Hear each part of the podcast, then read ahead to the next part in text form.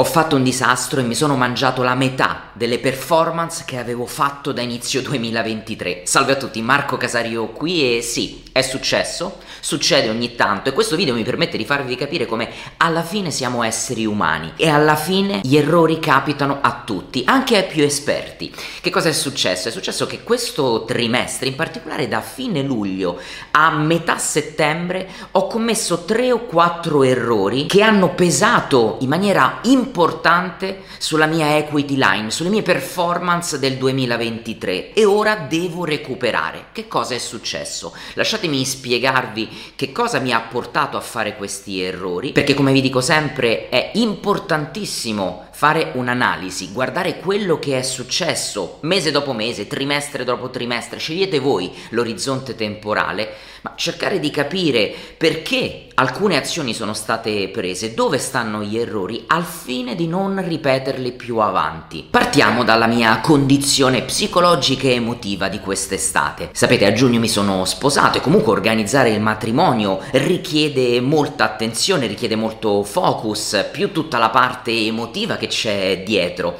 Ma insieme a tutto questo, quest'estate ci sono state una serie di attività, di nuovi sviluppi, di nuovi progetti di cui vedrete la luce tra poco, che mi hanno veramente richiesto tantissima attenzione e di solito con eh, l'attenzione, le tante ore lavorate, un po' di stress può, può venire ed è quello di cui ho sofferto sicuramente quest'estate. Avete presente quella sensazione che eh, a fine giornata vi sembra di aver fatto tanto ma di non aver chiuso tutto quello che dovevate?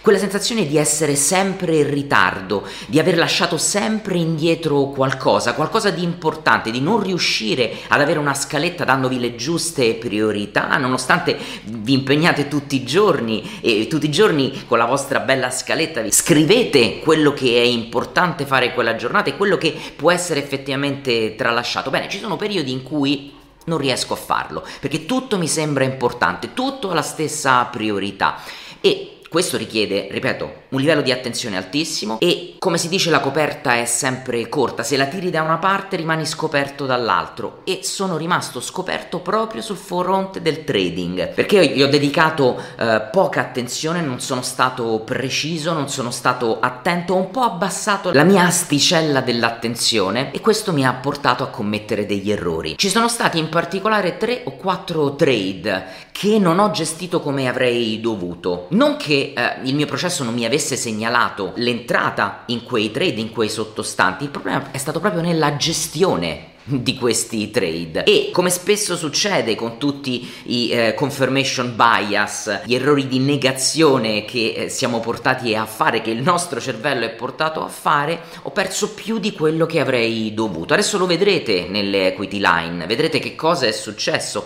Andatevi a vedere l'ultimo video nel quale vi ho mostrato eh, trimestre Q2 eh, in cui vi ho mostrato i risultati della mia attività. Confrontatelo con la equity di adesso. Vedrete che praticamente praticamente mi sono mangiato per questi 3 o 4 errori il 50% del profitto che avevo fatto all'inizio. Perché ragazzi c'è una grandissima verità che, che chi è sui mercati finanziari impara a conoscere sulla propria pelle. Ai mercati non interessa se siete stressati, ai mercati non interessa qual è la vostra condizione emotiva o psicologica. I mercati stanno lì e fanno quello che devono fare e al primo errore state certi che vi puniranno. Non perché sono cattivi o stanno lì a, a caccia dei vostri stop loss o dei vostri errori, perché i mercati non sono fatti per farci guadagnare. Assolutamente no. Ecco perché vi dico sempre è importante avere dei processi, delle regole e seguirle. E ogni volta, e questo per me è stata di nuovo una grande lezione, ogni volta che queste regole non vengono seguite, anche quando di mezzo c'è la parte di stress,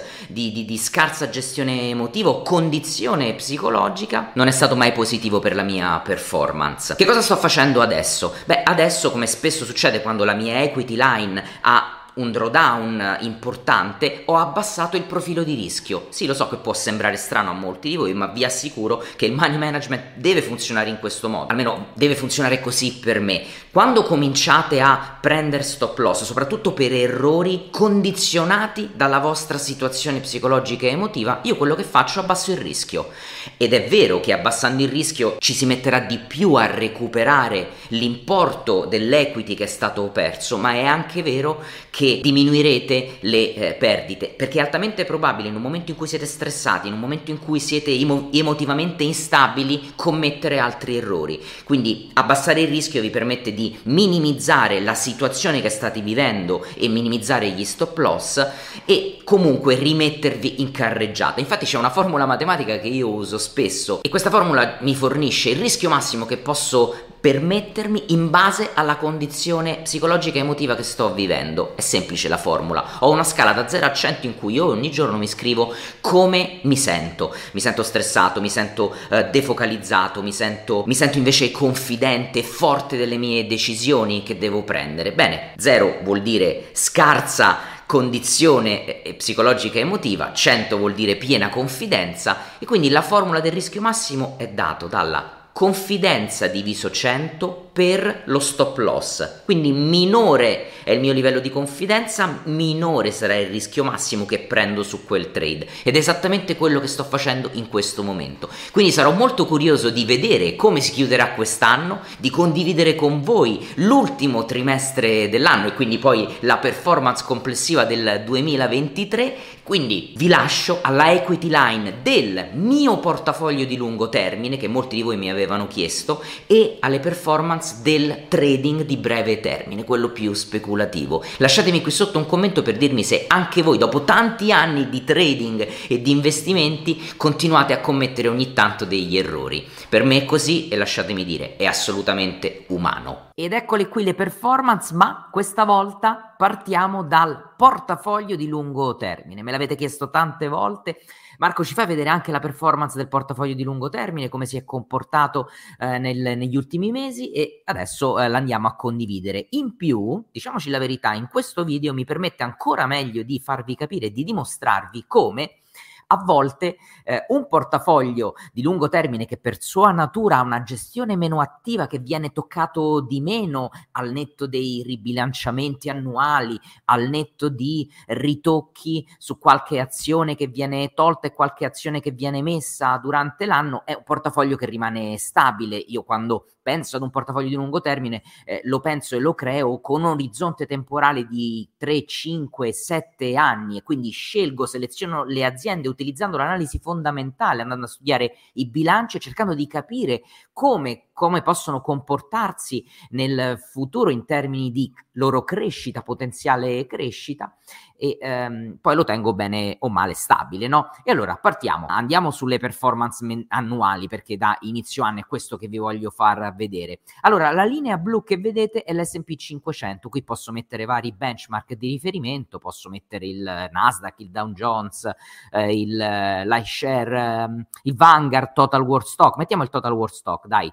Beh, vedete che è un portafoglio che ha sovraperformato il, l'indice di riferimento, in questo caso il Total World Stock Index della Vanguard. È un portafoglio, a dire la verità, leggermente sbilanciato sulla parte di crescita eh, più che di value. Perché? Perché in questa fase della mia vita, anche rispettando quello che sono i miei criteri, la mia tolleranza al rischio e l'orizzonte temporale, la mia età, beh, il mh, mm, portafoglio in questo momento lo voglio un po' eh, cercare di far andare, quindi avere delle performance annuale, eh, annuali anche piuttosto alte eh, proprio perché eh, voglio che cresca per poi arrivare ad una cifra che magari tra qualche anno eh, mi permetta completamente di generare un reddito passivo con i rendimenti. Da che cosa? Rendimenti dal, dai dividendi che stacca il portafoglio. Quindi adesso è un pochino più sbilanciato e, e aggressivo. Comunque, vedete che qui ha, è un po' di tempo che eh, balla intorno al 40%, ha toccato questo massimo al 43,10%, poi siamo andati in drawdown,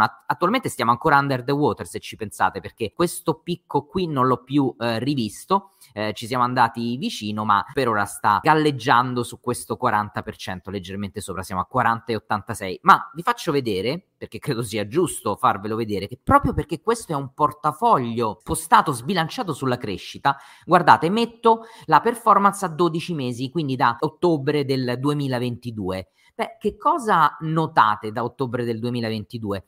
Vedete che c'è stato un momento in cui il portafoglio ha sottoperformato il, l'indice di riferimento, in questo caso il Vanguard. Vedete, siamo andati qua in drawdown, sono stati in drawdown da dicembre fino a eh, febbraio eh, c'è stato questo momento, poi il portafoglio si è ripreso e ha cominciato a sovraperformare solo a partire da eh, maggio del 2023. Allora lì si è staccato sì, dal, dal Vanguard, no? E, e, questo è un po' lo svantaggio di avere un portafoglio eh, che è sbilanciato sulla parte di growth. Perché? Perché quando il mercato tende a ad andare bene, allora questo portafoglio tende a, ad avere ottime performance. Quando invece tende a rallentare, eh, perché magari c'è un momento in cui i mercati stagnano, c'è un momento in cui i mercati scendono, e così è stato, se vi ricordate, dicembre, gennaio, eh, febbraio, marzo. Marzo c'è stata tutta la problematica delle banche regionali negli Stati Uniti e poi i mercati hanno cominciato a scontare un soft landing, sono ripartiti e così è ripartita la mia equity. Vedete,